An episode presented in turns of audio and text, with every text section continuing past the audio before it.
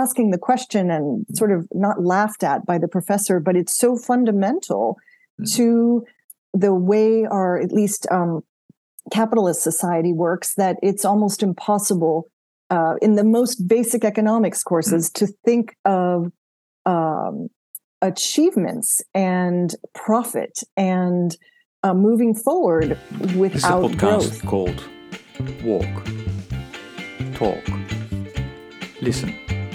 An attempt to connect people and make this world a bit better by sharing opinions and experiences based on the belief that everyone's perspective is true, albeit partial.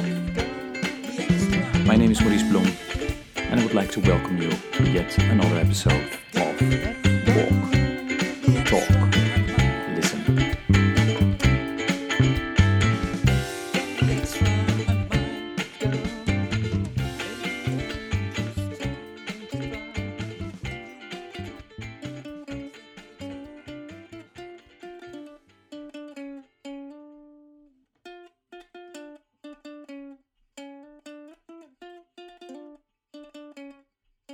Good day, everybody. This is another episode of the podcast Walk, Talk, Listen. And as always, I'm delighted with today's guest who will introduce herself in a minute. I, I just want to wish everybody a happy new year because this is actually the first episode we do in 2023. I can't believe it's already 2023. Um, yeah, d- delighted with uh, the first guest of the of the year, Stephanie. Please introduce yourself. Thank you, Maurice, and happy new year to you. And I'm delighted to be on your podcast and delighted to be your first guest of the year. Uh, so, I have been passionate about the environment and conservation for as long as I can remember. Mm-hmm. Uh, I have memories dating back from my childhood, walking with my grandmother in the neighborhood and picking up trash and so forth. So I consider it a, a passion of mine. Um, and uh, my first job out of college was actually working for the Fish and Wildlife Service on mm. uh, international conservation efforts. Uh, I then moved after graduate school, went to the World Bank and had a World Bank Group, the International Finance Corporation, the private mm. sector part of the World Bank Group, and had a 25 year career there on international development. Loved my career there, but the peak of my career uh, the sort of dream job where all the stars aligned mm-hmm. uh, was when I got to lead uh, climate change for the organization at a time when it was a um, fairly nascent uh, theme. Mm-hmm. And so I got to shape that and uh, really lead on helping governments and private sector get on a more sustainable path. Uh, but I often felt that in my own life, I was coming home not feeling like I was doing my best in my personal life to live sustainably. Uh, so about four years ago, I left the World Bank Group and decided to take a gap year, as I called it, some time on my own. Mm-hmm. Uh, dived into the question because I finally had time of what I could be doing to live more sustainably. And I ended up uh, essentially making my new career about that. So during the pandemic, I, I, I, I discovered zero waste living, read mm-hmm. everything I could about it, researched intensively, uh, started giving talks in the community, was asked to write a book, which I did during the pandemic called Zero Waste Living the 80 20 Way. Um, I now have an organization that is focused on uh, helping people and mm. organizations wanting to help their staff um, empower individuals to reduce their carbon and waste footprints. So that's what I do uh, today. Mm-hmm. Um, and uh, loving every minute of it. Wow. Now, and I, I find it fascinating, Stephanie, that you, you know, during that gap year that you started to look at that. Uh, I mean, my listeners know that, you know, I try to push my idea. If in, it's not my idea, it's it's something that I've learned from a philosopher I like, uh, Ken Wilber, who says that every issue has, you know, at least four perspectives. Uh, it, it's an I and we, and um, you know, in the work that we do, we we try to to change systems. And um, we often forget that there is an I and we perspective of this well. And and I feel that that's kind of you know you try to look at that right in in terms of of uh, yeah how are we go ultimately are we going to change this world for the better and and you can't do that only by working at at the it and its perspective so um tell us a bit you know you you ultimately it ended up in in you writing a book about it but uh, yeah, take us through that whole process. Yeah, so I had a, a couple of aha moments. Mm-hmm. Uh, I would say so. I left my job, and um, literally a week later, I think I walked into my dry cleaners. Mm-hmm. This is going to sound like a strange aha moment, perhaps, but yeah. bear with me. Um, I, I essentially all these years had been taking my clothes to the cleaner once a week for cleaning and had always been bothered by all the plastic that my clean clothes were put in. And I'm not sure why I had to quit my job to ask this question, but I walked into the dry cleaners about a week after I uh, left my my institutional job and said, "Would you mind?" I brought in my own uh, garment bag from home, and I said, "Would you mind putting my dry cleaning when it's clean into my own bag instead of in the plastic. I just looked up the mm-hmm. statistic. Mm. 300 million pounds of this dry cleaning plastic end up in landfills every year. Anyway, so to my surprise, the dry cleaner said, "Of course, I'm a long-standing customer." She said, "Yes, no problem, Stephanie." She, we, mm-hmm. I know mm-hmm. her by name actually, and uh, and that just brought a big smile to my face. I went home and I thought, wow, okay, that was really easy. I'm not sure why it took me so long, mm-hmm. but it also made me scratch my head and wonder, wow, I could have done this a long time before. And I wonder if other customers would be interested in doing this too. And so a couple weeks later, I approached the same dry cleaners and said, would you be interested, I wonder, in offering a reusable bag program for your other clients? And it's a husband wife team the husband's a good businessman and he sort of hesitant. The wife was gung-ho.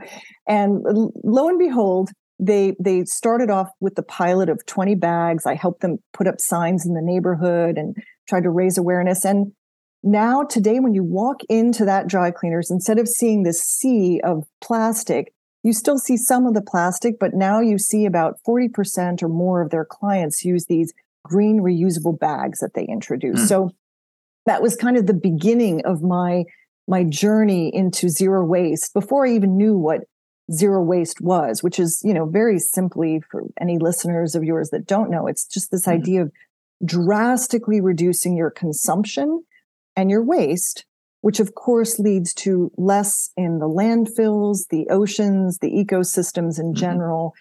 Um, and there's a very good tie in with climate change to zero waste living because obviously whatever is not having to be produced and manufactured and transported is a savings on uh, all of the energy and greenhouse gas that goes into mm-hmm. that so yeah that was sort of the beginning of my my zero waste life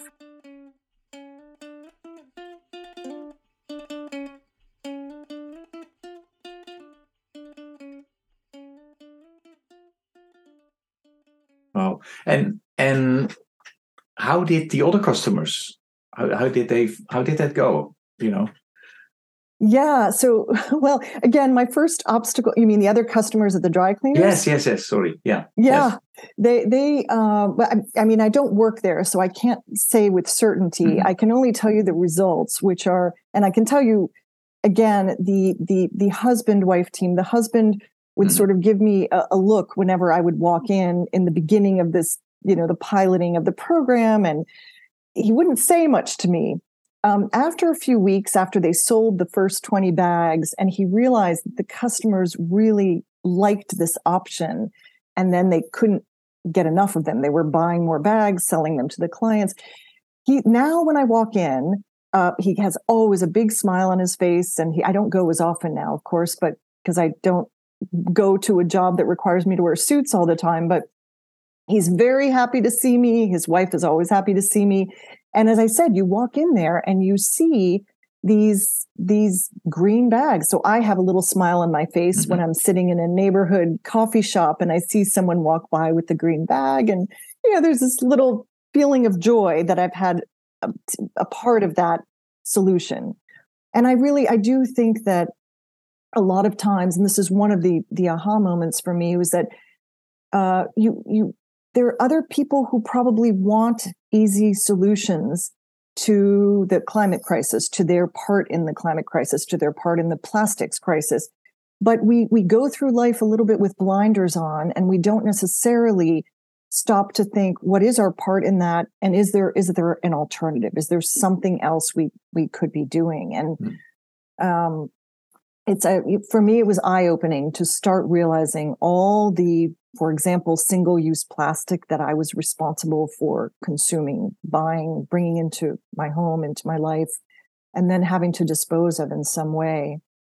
Uh, back when I was in, in my job at the World Bank Group, I used to, without thinking, uh, buy a couple of water bottles a day. Uh, not buy even, I, they were just in the conference rooms, and I would take one during a meeting. And that means that I was responsible for six to 700 plastic water bottle wastage every year. Um, that's crazy, right? So now I carry around a reusable water bottle with me wherever I go. But it's we just don't think I, about the convenience that we've grown accustomed to and whether there are alternatives to that and there almost always are alternatives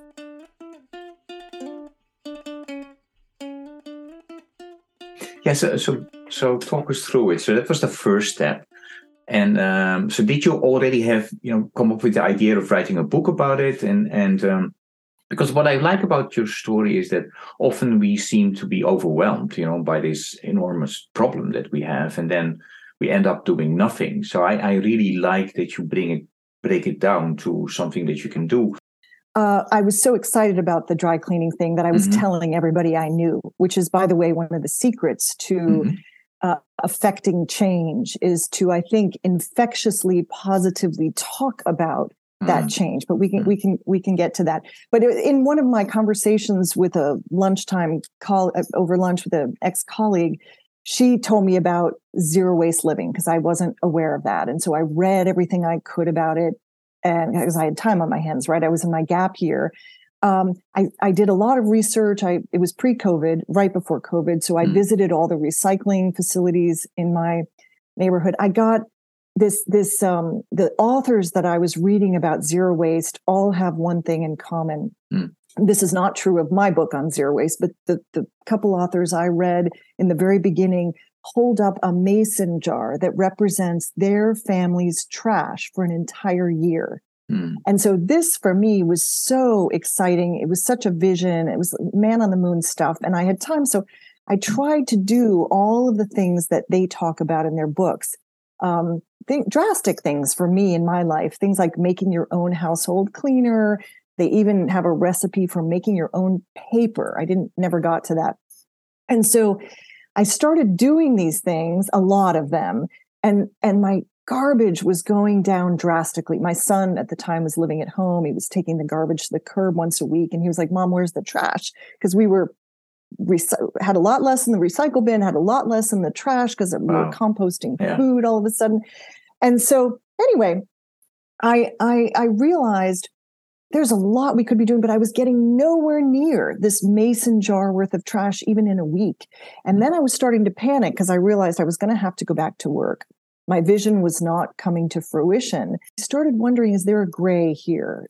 Mm. Do I have to reject zero waste living because I'm not getting to the zero or anywhere near the zero?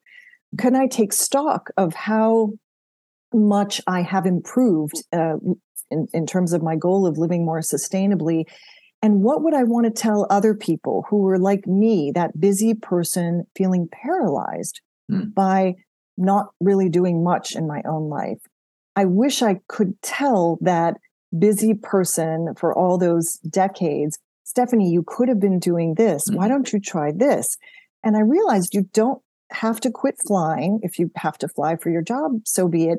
But there are some basic things you can do. And I set out to quantify, not quantify actually, the opposite, not try to find, do a carbon calculator for what you should do, but actually just help people see that there were only a few things that they could focus on that were easy that would make a huge difference and that's i mm-hmm. borrowed this term 80-20 from my business and, and mm-hmm. from the organization i used to be in i think a lot of organizations think this way 80-20 is a principle of don't try to do everything focused on focus on the most impactful actions mm-hmm. and you can get a long way toward what you're trying to achieve focus on the 20% most impactful things you can do, mm-hmm. and you can get about 80% of the results, right? So we used to say, focus on the 20% most important clients, you'll get 80% of the business done. So I set out to figure out what would the 80 20 rule for zero waste living look like? And it was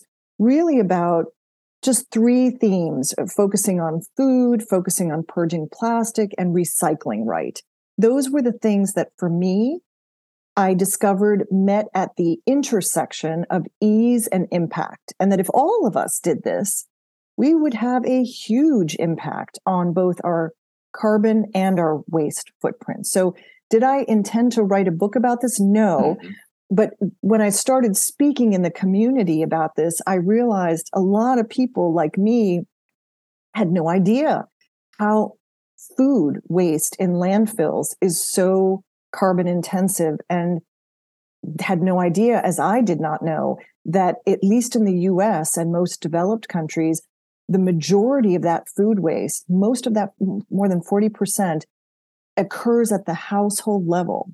So that's, you know, that means there's something we can do about that. And so I started putting down some easy steps that anyone could do. I started talking about it. A publisher heard me give a talk and asked me, now by then the pandemic hit, and the publisher mm-hmm. was coming out with a series of books on called Resetting Our Future and asked me to write a book about these ideas, okay. zero waste living. So that's that I didn't intend to be an author yeah. before the pandemic and now I am, but it was um it's been a wonderful wonderful thing.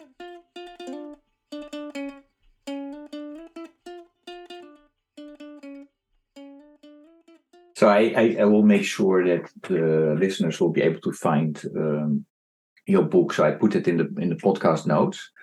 Um, so you know, three things that you can do: working on food waste, plastic, and recycle. Right? Those are the three uh, yes. things. Yeah. So are you now totally working on this topic? You know, planning to go back, or are you back at, with uh, the World Bank? So what are you doing at the moment? Yeah. So um, the decision I, I essentially made during that gap year was that as long as there were people out there as ignorant, as busy, and um, uh, wanting to do the right thing, but not knowing where to start, if I could influence them, then this was my new hmm. purpose in life. And so, no, I have not gone back uh, to the World Bank Group. Most of my time is taken up with two initiatives. One is my mm-hmm. company, which is just a, I'm a solo entrepreneur, um, mostly doing uh, uh, speaking engagements, learning events to organizations that want to empower their staff to mm-hmm. take these actions. I also do individual household consultations, but most of my work is to organizations.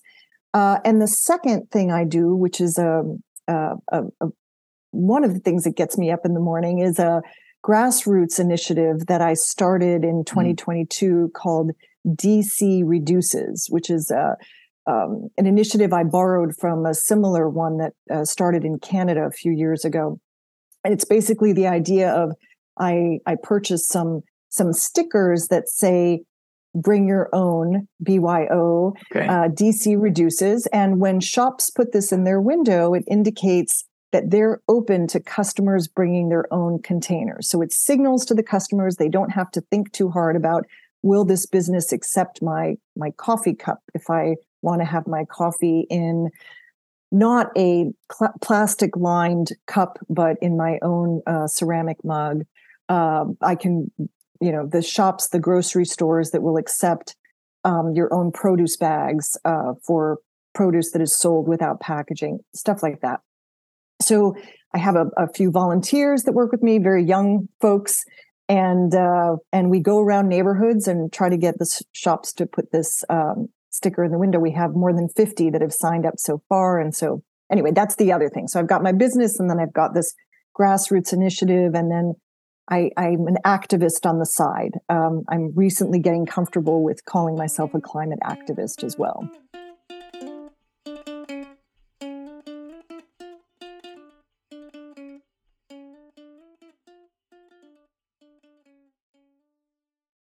What I find fascinating about what you're doing is is because I think it's important, especially for uh, people you know working for NGOs or working around the world, or for the World Bank, UN, you're very often talking about system changes.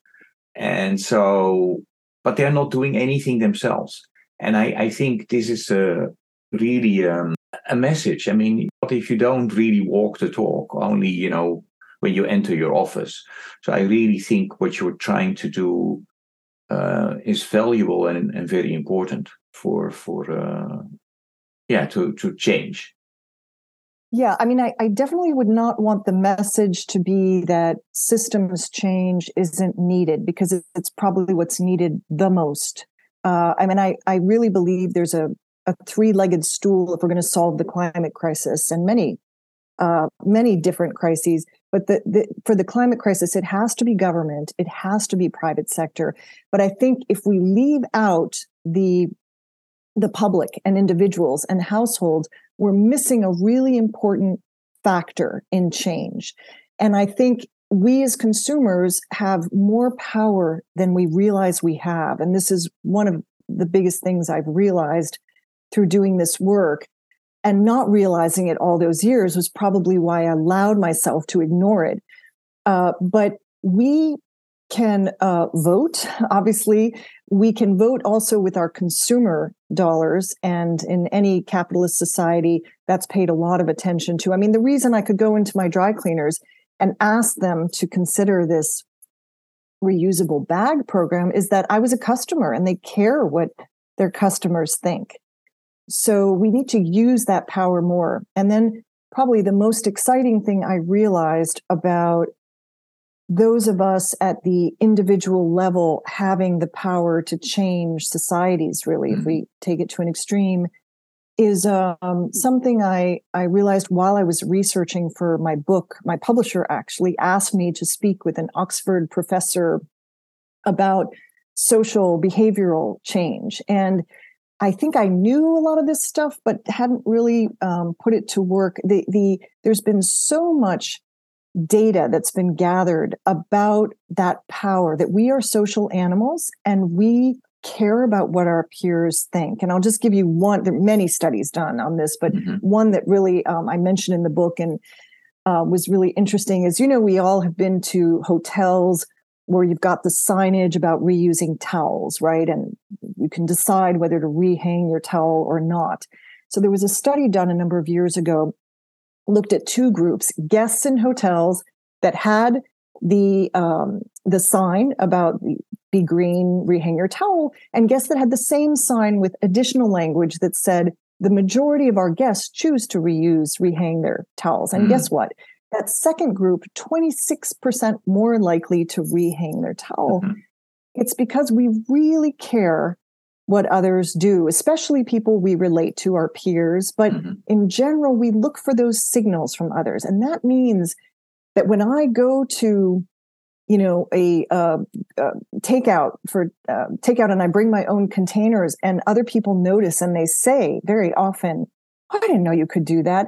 They're paying attention and the chances that they may might do that next time increase because they see my behavior. So we all have that amazing capacity to model behavior that we want to see, whether it's on social media or whether it's, you know, just in our own lives with our communities, our families and and strangers that we don't even know.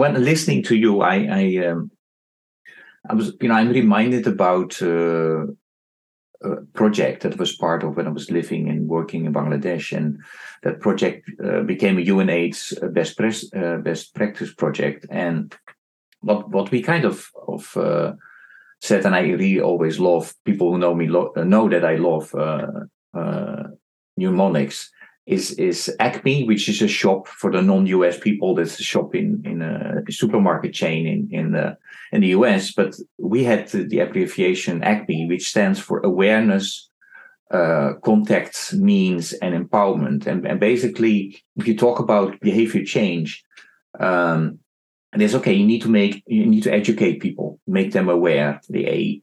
Uh, but one session will not be enough. And the most effective, or very often, uh, what is effective is is through peers uh, education to, to contact you know the sea of connection you need to to do it over and over again. But if you have the knowledge, but you don't have the means to change your behavior, and in the case of you know the HIV/AIDS project that was part of, you know, it means access to STD services, condoms, etc. You know, you still cannot change your behavior. But then ultimately, you need to change. You need to be able to endorse it or empowerment. So you know, you need to look at power structures to really have ultimately the the changes that you need. So so um, uh, sorry, I was just reminded of that. So I yes. I, I fully agree. I agree with you.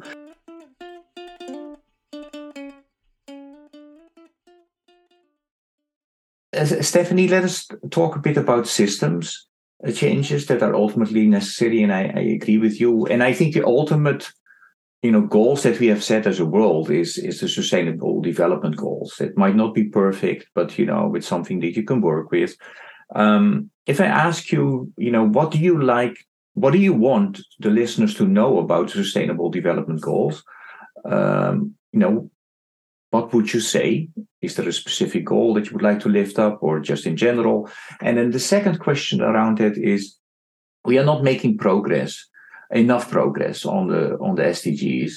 And one group of people that is growing is saying, you know, one of the reasons that we are not making the progress that we should uh, make is because we never pay sufficient attention to the knowledge, skills, and abilities that you need as an individual and as a community. So maybe, you know, basically what you're trying to do is the zero waste as well. And therefore they develop the inner development goals. So, you know, what are your thoughts about the inner development goals? So two questions. SDGs, yes, what do you want yes. them to know, and IDGs. Yes. So first of all, on the on the sustainable uh, development goals, I mean, I've been living them. I was in an institution uh, that obviously embraced them when mm-hmm. I was mm-hmm. with the World Bank Group. I, I think they are fundamental. Uh, they are inspiring. Uh, they are complex. Uh, so it's not that everybody on the planet is going to take in the 17 goals, work on them every day, but I think it's very important that there's a framework that's out there that's being thought about worldwide, hopefully by governments worldwide, certainly uh, large multilateral institutions um, beyond just the UN. Um, and uh, they're inspiring and they're very intertwined right they they they're I, I, I saw you had a guest that is responsible for integration of the mm-hmm uh, SDGs, which I think is fascinating and and so makes so much sense because it's not just climate, it's not just poverty, it's not mm-hmm. just water, it's all of these things are interconnected. So I think first of all, it's important that they exist. It's important that institutions are paying attention to them, even if they're not binding. They're a roadmap. Uh, and mm. uh, and we've fallen behind. We, we and we have a way, you know, because they exist.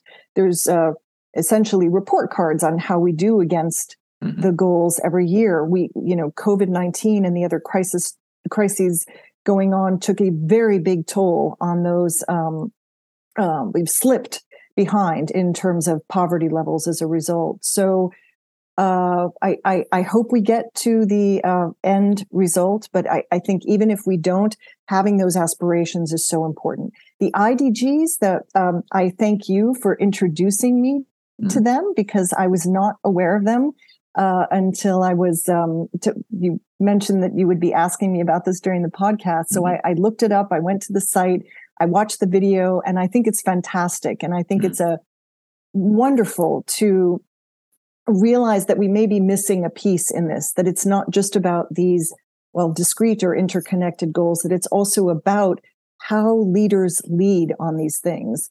Uh, and I, I, actually think uh, it's not just the sustainable development goals that need the IDGs. Uh, anyone who's trying to affect any change as a mm-hmm. leader, uh, I think, needs these kind of um, behaviors and goals to be effective. Uh, so anyway, I'm I'm I'm delighted that there's such a thing as the IDGs, mm-hmm. and I'm delighted that to be introduced to them finally. Great, yeah, yeah. So, um, you know, somebody asked me uh, who was listening to, uh, I think, the previous podcast with uh, Warda Khalid. Um, you know, Maurice, how are how is how is faith related with IDGs? and I'm like, okay, uh, what I always do, I bounce the question to my guest. So, you know, what do you think about that question? What are your thoughts around that? Uh, so I don't, I don't know exactly what the connection is, but I believe there must be spirituality if we can, if we're able to get ourselves away from, we, we need this to get ourselves away from just thinking about our goals as individuals to be able to making, make the leap uh, in thinking about the goals of society and societies, global societies, global sustainable development.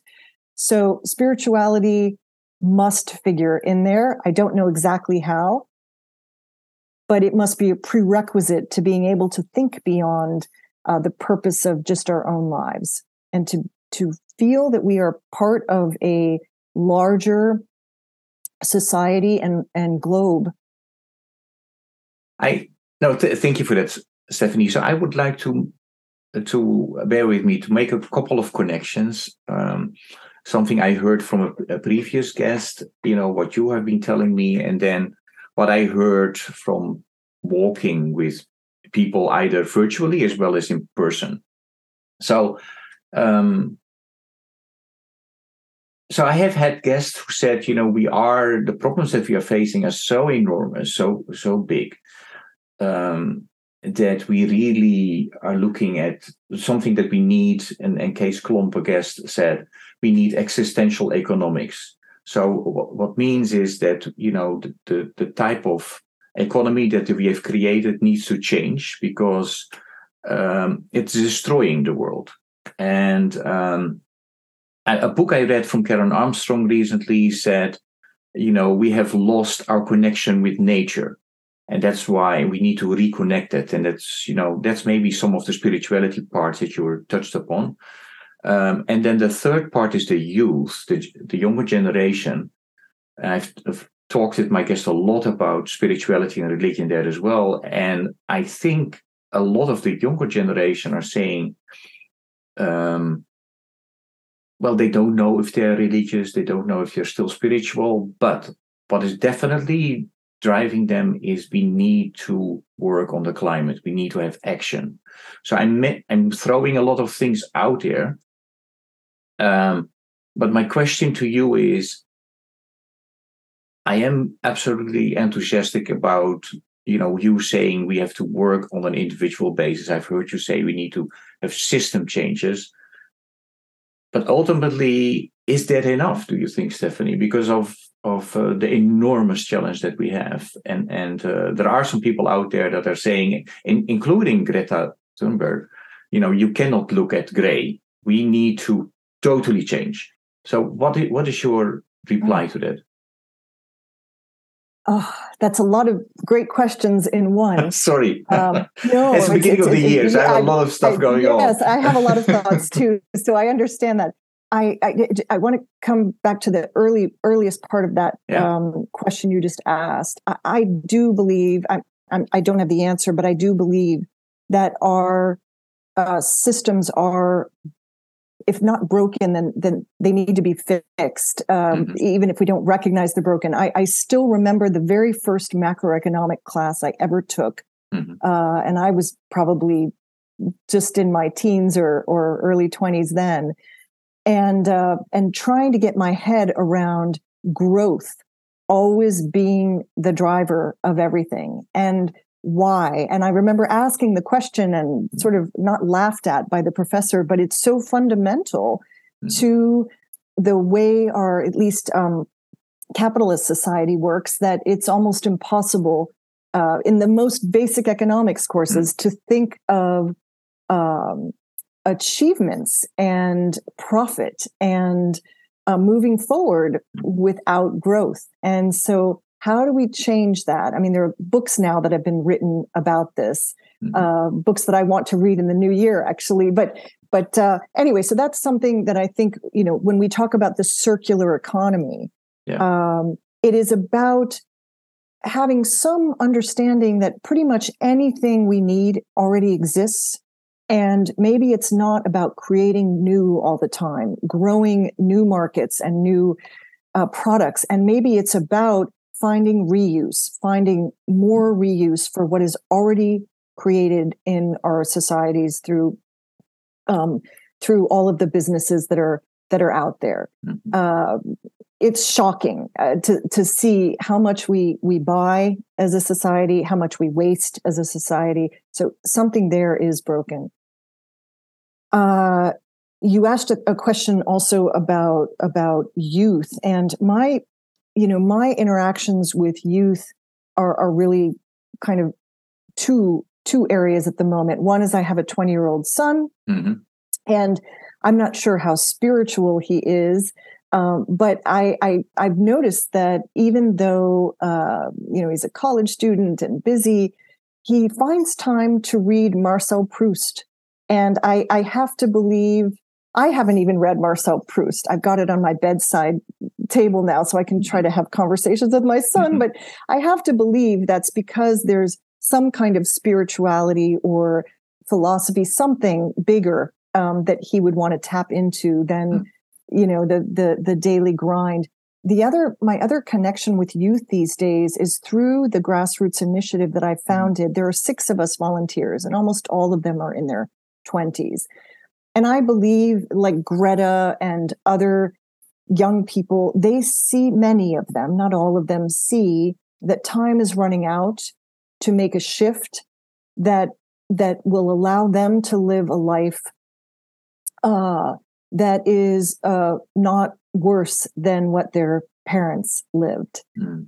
are living and uh, it's scary i think it's scary as a 50 something year old adult right now uh, to to see what's you know climate wise what's changing in the world and what's likely to change if we don't fix things in this decade this decade. Um, and it's very it must be terrifying for youth that are paying attention to that as well. And you know these terms eco anxiety and even eco depression have sprouted up uh, because they are real. They are keeping people up at night and i think they're keeping some youth up at night so the the volunteers with me um, on the program that i'm doing to reduce plastic which by the way is also a climate issue plastic production is a big climate mm-hmm. issue uh, I think they are in it because they are trying to do something. They are trying to be involved and feel like they are making a difference uh, in some way um, to deal with their uh, eco anxiety. There's no better antidote, I think, to that anxiety than to take some action. And as much as I talk about individuals, and this is the last point I want to get to yeah. from your last question, um, the individual is the starting point for mm-hmm. me right now but it is certainly not the end point. Uh, we, I mean, I, I have moved very rapidly from what can I do to what can we do, to use mm. your language about I and we. What what others like me might want to do more? How can I do more to create ripples and shifts in people that I have contact with in my life?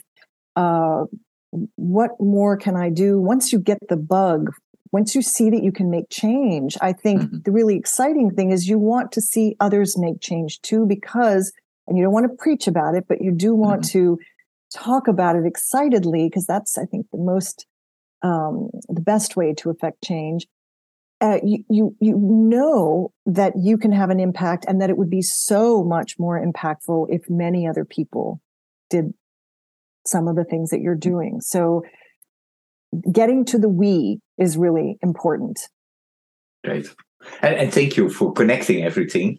Um, you know, um, what I hope that this podcast will achieve is, you know, connect people in all kinds of, of ways. And and uh, yeah, relatively recently, I, I I have introduced also a question of a previous guest for my next guest. So, um, if you can listen to this question, please. So, my question is what advice would you give to your younger self when it comes to these topics, you know, whether it's spiritual practices or um, thinking about community or the world around you? What advice would you give to your younger self, knowing what you know now of the state of the world? Did you hear that? Uh, yes, I heard it, and I okay. I love the fact that you do this. I think it's just brilliant. Uh, because it made it made me listen to the last podcast. I would have wanted to listen to it anyway, but uh, yeah. with even more interest and excitement. Um, and uh, and I just love that link that you've created, and it's a wonderful question. Uh, and I'm sure somewhere I've written some letter to my younger self through some you know leadership mm-hmm. exercise mm-hmm. I did at some point, but.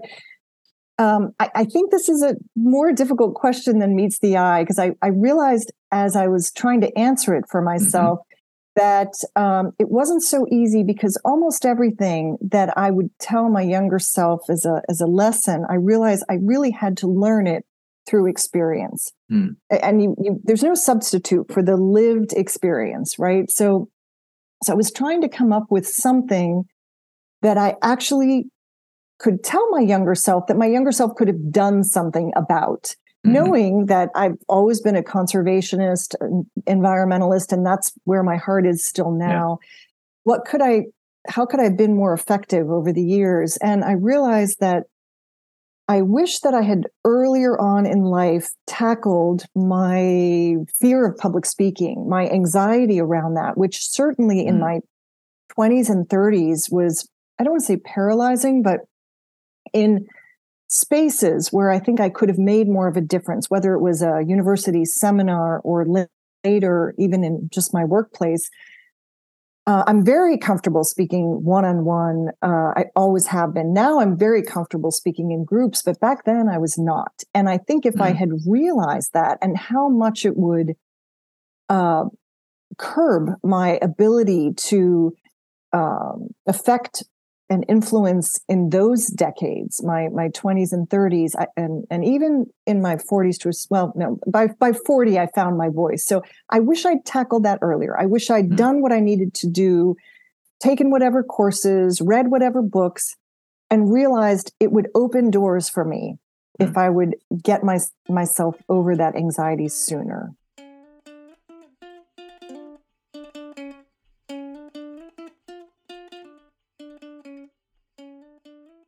Yeah, your your question for the next guest.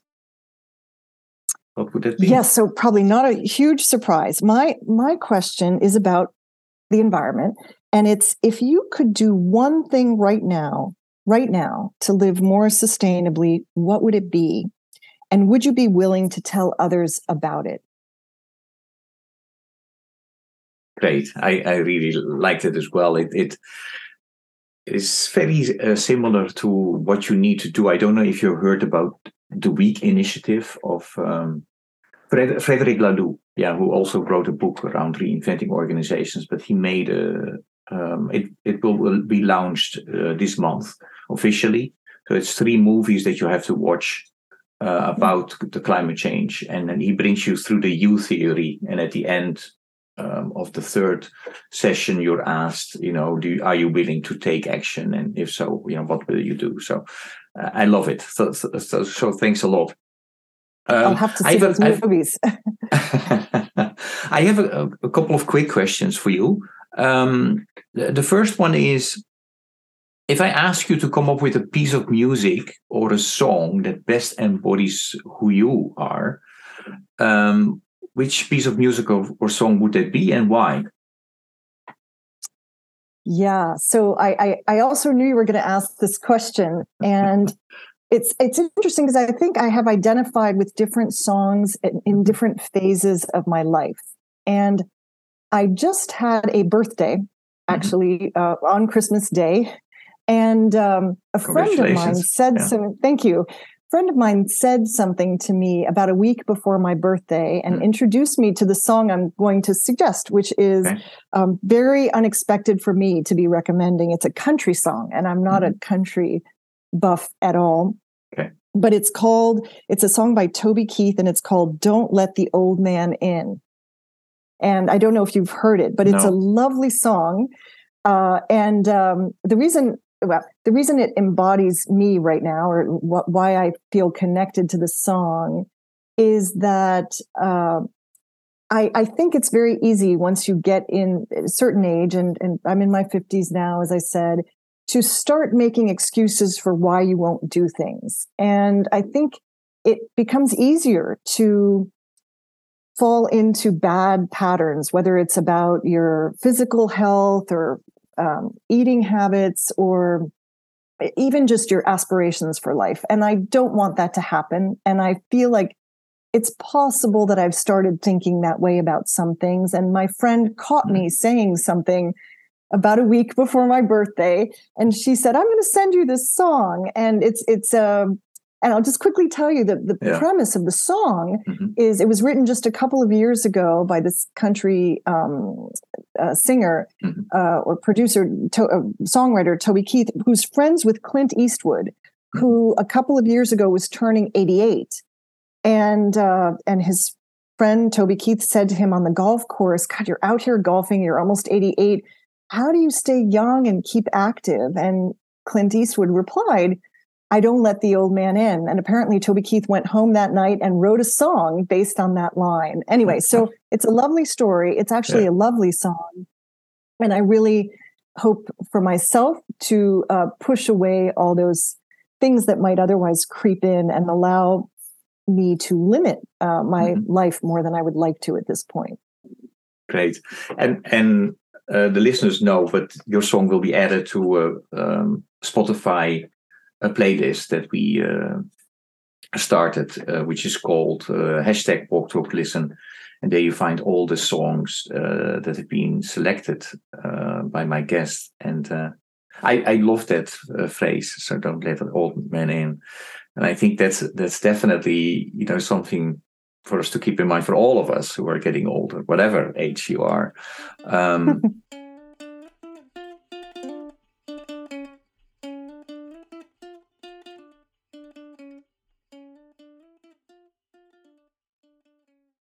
another uh, a question that I would like to ask is well, you know, maybe that this podcast is a spin off of a 100 mile walk, an actual walk that I've done. And I'm and I'm going to do uh, another 100 mile walk at the end of March, beginning of April. We'll walk in Seattle area. Um, but but um, I do it to to increase awareness, to raise some money, to end hunger and poverty and and injustice. Um, if you would be asked to walk 100 miles in a week, for which cause would you do that and why? Yeah, I love that. And, uh, and I love walking actually, but I don't walk 100 miles in one week. I, during COVID, I started walking a lot and mm-hmm. 100 miles is three to four times what I walk in a week. Um, so that would be a challenge. Uh, but I would walk 100 miles for a lot of reasons, a lot of causes, but probably mostly around just about anything to do with climate change, mm-hmm. um, whether it's uh, raising awareness for biodiversity loss or uh, you know increasing um, decreasing plastic use. Uh, I would walk for universal composting. I mean, there, there are a lot of things that that uh, I wouldn't need a lot of excuse to walk 100 miles. I just would need a little more time. But uh, what a wonderful thing that you do and yes, anything around climate change, I'm I'm in. I'm in. You can count me in. Yeah, th- this this question is actually I haven't asked this question, so I but I, I think this is a nice uh, question to introduce, you know, in this new year, and that's I came across this initiative of Steve Hartman of of CBS, and he made a couple of programs uh, around this. I think it's called The Gift, um, where he is examining in the US, um, you know, the simple act of kindness and how it, you know, if it can create a ripple effect and that would lead to more goodness in, in the world. So I have two questions around that. Um, what do you think about the initiative that he started? Uh, one simple act of kindness and, and the power of it. And um, if you would be asked now, right on the spot, to come up with a simple act of kindness, what would you do? So two two uh, questions. For you. Okay, so well, first of all, I, I love that, and I would say if I have a spirituality or if I have a, uh, a sense of besides the climate zero waste stuff we've been talking about about ways to make the world better. It starts with kindness and it starts with the kindness that you can show to the people in your life and and again strangers people you don't um, know at all. And uh, i have a real fundamental belief that when you smile at someone on the street when you're kind to someone a clerk in a store uh, someone on a bus um, uh, that I do believe that that creates ripples of kindness everywhere. So uh, I, I, I wholeheartedly endorse it, and I was just jotting down what you said mm-hmm. about the name of it because I will I will look it up. It sounds amazing. And your your second question was, what would I do mm-hmm. as a gift of kindness right now?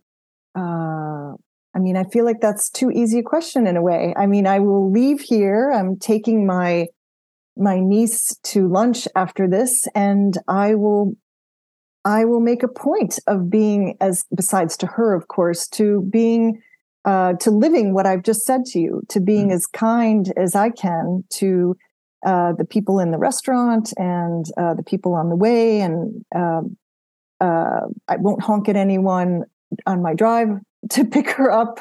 Uh, I mean, I think that if, if we all had a little bit more awareness about how our behaviors, even the tiny ones, affect other people, I think we would we would do more to um, to be to be kind all the time. We can't all be kind all the time, but mm-hmm. I think there's opportunities every single day. And yeah. I love that question, and I I will think about it some more too. What, what I would like to ask you is is um, because you said it yourself. Ultimately, what you do with your zero waste initiatives as well is not only doing it yourself, but then also telling others. So I would I would request you, you know, if you do that today or next week or whenever, after you have done it, you will start to tell other people that you've done it and see, you know, to stimulate and and uh, yeah to to uh, share this message around in, in the world. So I, I also like his initiative. So i i uh, i think that's great. Um, you know these these conversations go extremely fast. Um, my last question to you is do you have any last message invitation uh, or question for the listeners? Well question for the listeners I, I would say is the same question of your next guest which is what would be that one thing that you can do today? And, and I mean, I give a lot of examples mm-hmm. uh, in the talks that I give. It can be very simple things. Uh, uh, finding, uh, deciding to compost if compost is available in your community, or finding a way to do it anyway. Uh, lots of ideas on that.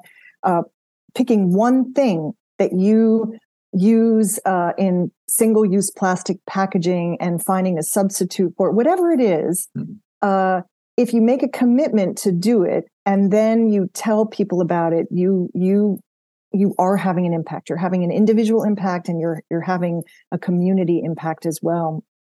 So same question that the next guest would get. What would you what would you be willing to do today? And i i guess the the last message i would have would be what we've been saying in these i think throughout our conversation which mm-hmm. is uh, we all have more of an impact than we realize. And how you use that impact is really important, whether it's in, forget about climate change, just the acts of kindness that you were just asking me about, or whether it is choosing your person and your behavior, whether it's on social media or in your public life, to exhibit the kinds of behaviors that you take pride in and want other people uh, would, would want to see other people doing as well. All of those things matter and they make a difference and they're noticed by your your peers and uh, so just do them.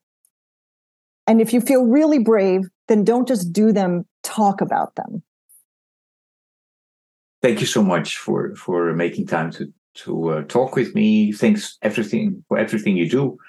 Um, and I really would like to invite the listeners to check out your book, and I'll make sure that um, I mention it uh, in the podcast notes so that they can purchase the book and and uh, start living, you know, um, a zero waste life. Uh, so thanks, thanks a lot. Stephanie, and all the best. Thank you, Maurice, and Happy New Year again.